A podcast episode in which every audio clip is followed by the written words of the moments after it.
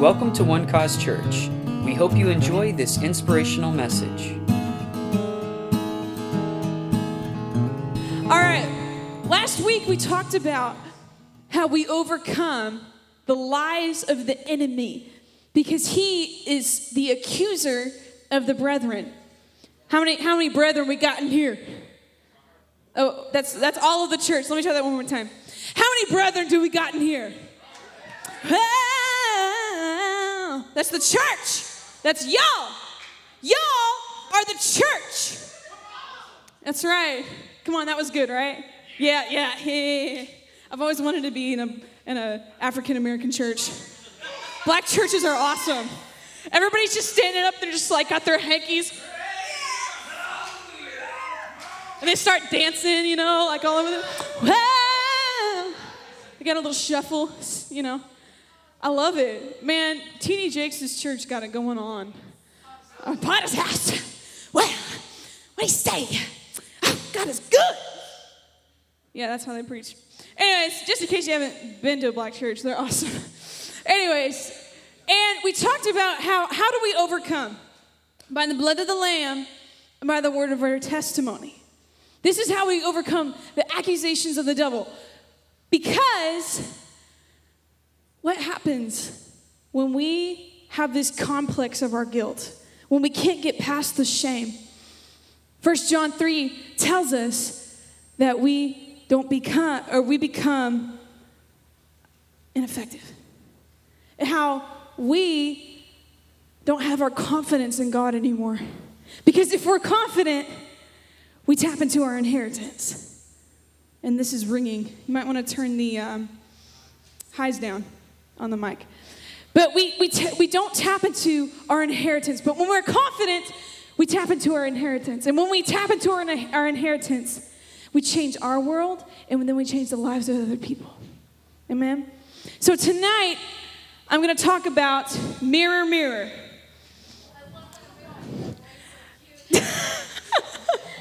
Y'all are awesome. Man, okay, so I have this lovely mirror up here. How many of y'all have actually seen Mean Girls? Yes. Mean Girls, Tina Fey did something right when she made Mean Girls. Mean Girls is hilarious. But, and, and really what was funny was there's so much stuff in there that is so true.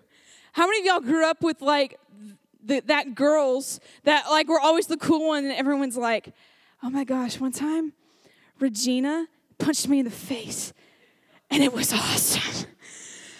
You know, and they're just so obsessed with these girls. But there's this scene where they're all looking in this mirror.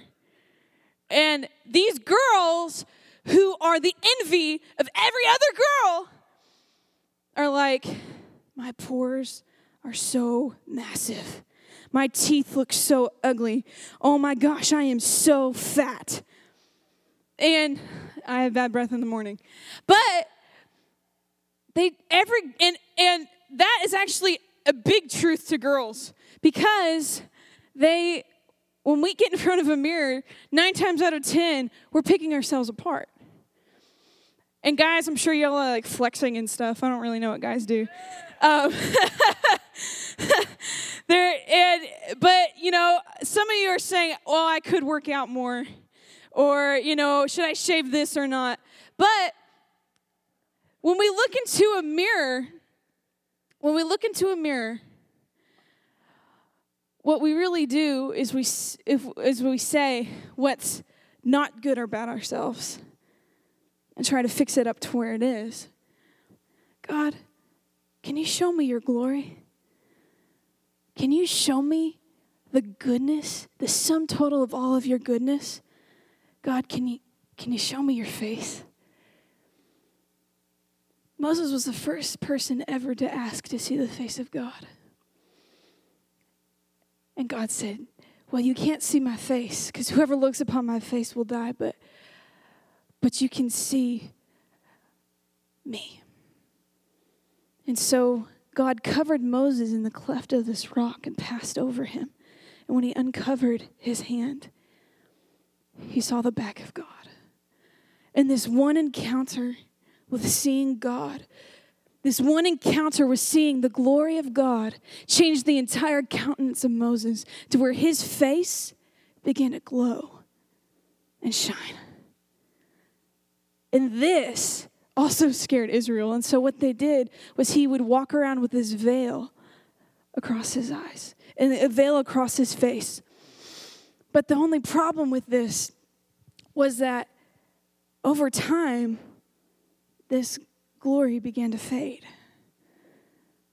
And embarrassed that the glory began to fade, Moses still wore the veil because he wanted everybody to still think he had it.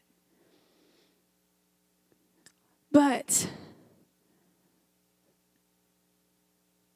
the goodness of God in the new covenant says that we don't just get glory for a moment, we get it for eternity. We get access to God through Christ Jesus. You see, back in the late 1800s, Colombia and Panama began a project to build the Panama Canal. Y'all remember this in history? Anybody? Yes, y'all know what the Panama Canal is? Okay. So, what they did was all of these freight um, ships, and th- what they would have to do is if they're coming from Europe or they're coming from Asia, they would have to go all the way down past South America to go across. Well, they found this small connection in Panama that if they could just dig through this one connection, it would save time and money. And it would just be better for the common good of mankind. And so, in the 1800s, they started this project.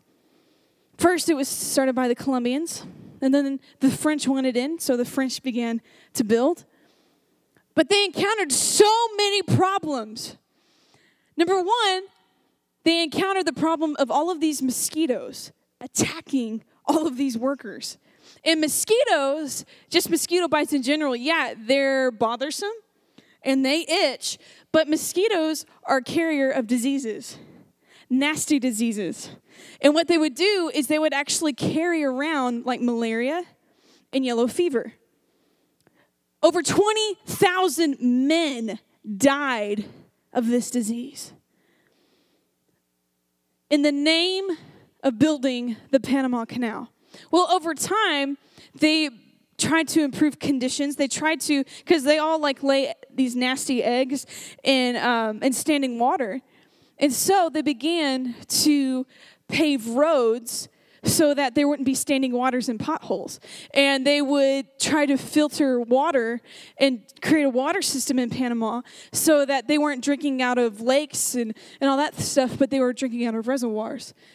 And then America stepped in with um, our president, President Theodore Roosevelt, and took over the project.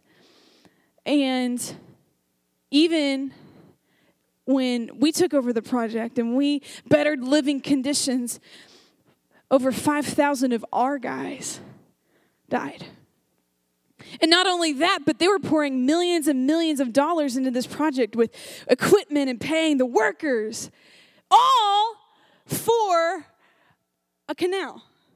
It seems so pointless. Over 375 million dollars was spent just by the US. 8 trillion 600 million dollars was spent in total. And even with the advanced hygiene a total of 27,500 men died for this canal. They paid a heavy price for just one thing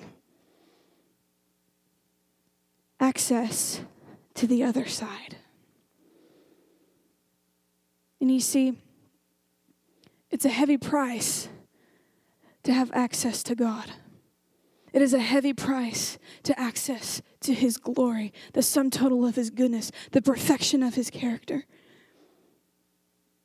But Jesus paid that price for you. Jesus paid the price so that you don't have to pay it. Because really, you couldn't pay it. Jesus paid that price for you. And by his blood, Hebrews tells us Hebrews tells us that we have, we don't have a high priest who can't sympathize with our weaknesses, but was in all, uh, was at all points tempted as we were, yet without sin. And so by his blood, let us therefore come boldly to the throne of grace, that we may obtain mercy and find grace and help in times of need. What do you mean, come in boldness? Well, my sister Laura is a um, is the founder of something called Walk the Light Festival. Um, some of y'all have been there. Some of y'all know about it. What it is is it's a collaboration of artists who come together for this music festival, and not just a music festival, but they have painters and dancers and culinary artists, and it is just so cool. With all all with this one um, mission to use arts as a vehicle for change. I think it's one of the coolest things ever. Dallas has never had anything like it. And so my sister has put on multiple festivals. And she has, gosh, you know, roughly 20 artists, 30 artists at one festival. And then she has anywhere ranging between, you know, 1,500 to 5,000 people showing up at her festivals. It is huge. And, um, and it started, you know, with nothing. And so all that to say, there's this backstage area that she's at, and they can't just let anybody else go back there. But I come in with her coffee, and one of her little minions is running around who I don't even know and I've never met. And I start to go backstage, and she goes, Wait a second. Um, I'm sorry, ma'am. You, you can't go back there. That's just for our Walk the Light, Walk the Light artists and staff. What? And I think about this, and I don't really say it, but I was like, do you know who I am? Do you know that I have shared a room with this lady for 15 years? Do you know how many times I pulled her hair? I punched her? I made her cry? Do you know how many times that I have been grounded because of this girl? Do you know how many times that we have slept under the same roof? We've driven everywhere together? Do you even have her phone number? And I got so mad at this person because they didn't know who I am. And so I just kind of laughed and went, and I just kept walking. I just walked right back there and I don't know, I can't I didn't even see the reaction. I didn't wake around. I was like, and I just go on back. I had her coffee for Pete's sake. She would have shot me if I didn't go back there.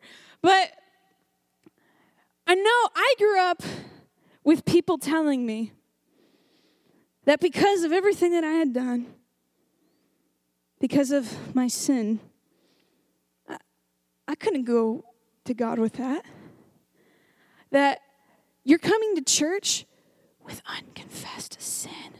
How could you? How could you do that? How could you do that? And people would tell me, you can't go to God with that. I'm sorry, who else are we supposed to go to? Who else has the words of life? Who else can help me? You want to try to keep me from going to my Jesus? Try to stop me.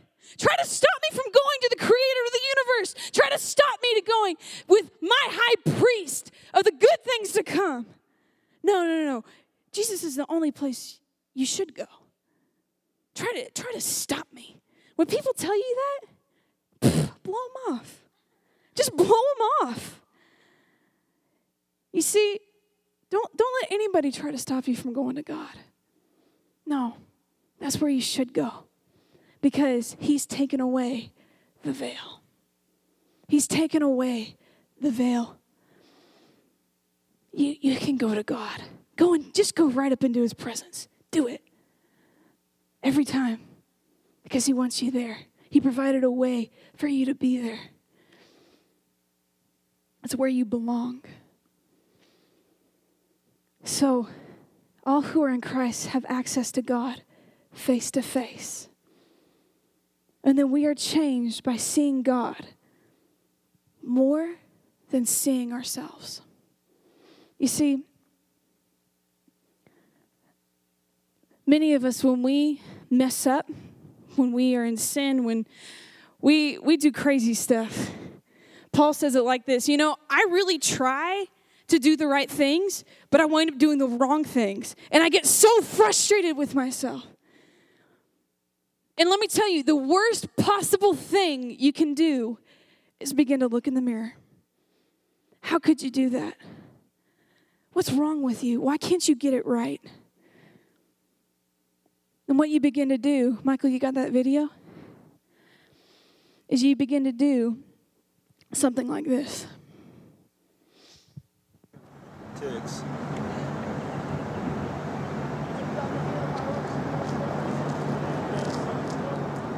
There we go. There it goes. That's it. Here it Yeah, is. there it goes.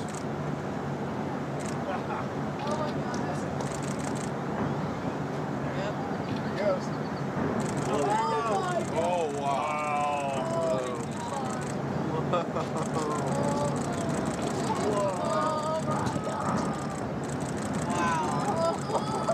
Now it's just a cloud of dust. History, Texas State. All right, pause it right there and just leave it up for me.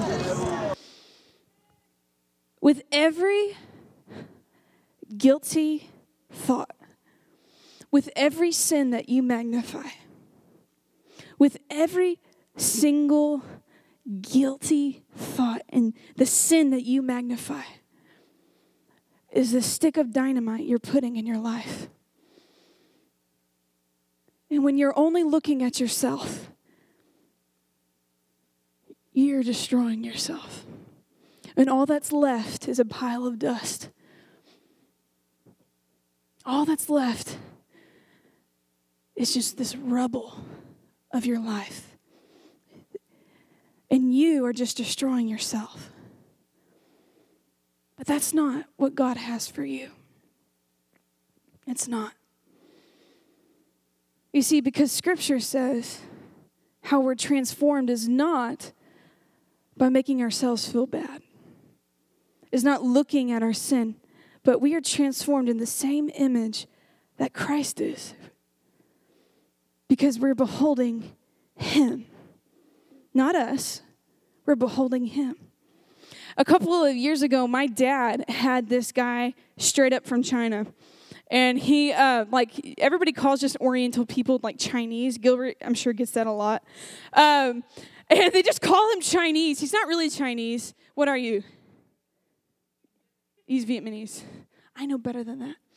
And, um, and so, but he was like for, for real from China, and so was his wife. And he had come over and he gotten his master's in accounting.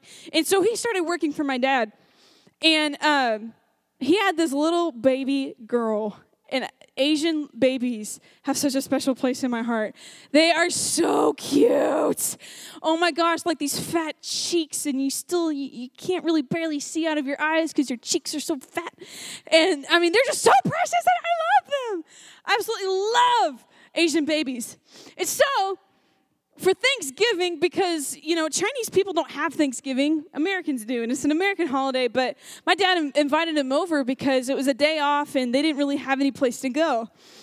And if you know anything about Asian culture, specifically Chinese culture, that they are very, um, they try to appear very sophisticated and put together, and they are um, very quiet and they very respectful, you know, and. Um, very very couth. And uh and so they bring this baby over and my dad is just this turns right into a grandpa. For real. And i, I kind of think he's always been a grandpa just because he always you know just doted on us four girls. But i mean he loves any baby that walks through the door. And so immediately he takes this baby girl and just starts walking around with her and takes her out and shows her the pool. And you know he just loves this girl. And so in the course of their time together because you know their parents are very reserved and quiet my dad goes hey tom look at what i got her to do. Come on. And this baby just all of a sudden is going to everyone that she meets. And my dad thinks it's hilarious. But this guy is just like, What have you taught my girl to do? You know, she's not as reserved, you know? And um, they're freaking out, but my dad thinks it's hilarious that he taught this girl to do this. But it was over time and just that small time that she spent with my dad, she learned something. And you see, in Ephesians 5 1, it says this Therefore, imitators of God as dearly loved children. Be imitators of God. Let me show you this something real quick. I need Dewinch, come here. I'm gonna need your help just real quick. And then we're gonna be done. Okay, now look at that. Look at that mirror.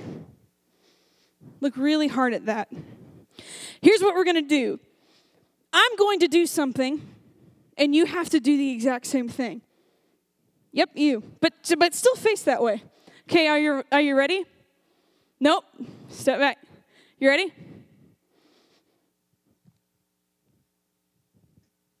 Okay, turn around and do that. no, dude, you didn't do it right. Let me do it again. Turn around. Just just just turn around. Okay, do that.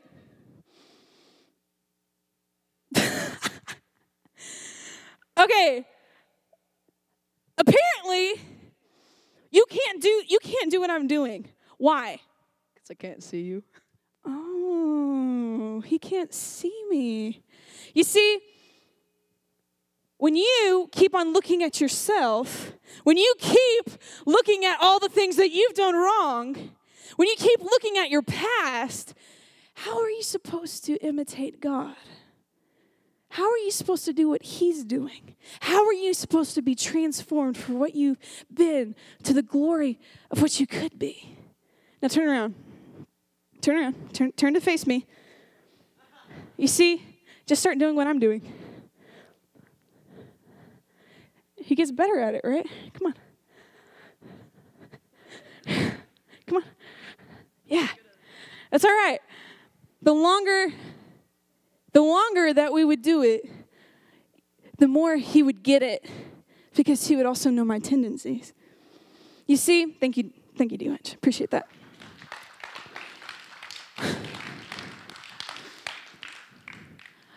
All I'm trying to say is this stop looking in the mirror and start mirroring God. Start watching who He is because the more you see of Him, the more you'll be like Him. The more you see of Him, the more you'll be like Him. All right, now I want the band to come up right now. My, my glorious worship band. And tonight, this was a new song that they um, introduced tonight, but what I want to do is I want this song, and I want y'all to everyone just close your eyes right now and keep them closed. And I want them to play this song for you because I want you to think about those areas in your life that you, you really do fall short. Thank you for listening, and we hope you enjoyed the message. For more information about One Cause Church, please visit us online at onecausechurch.com.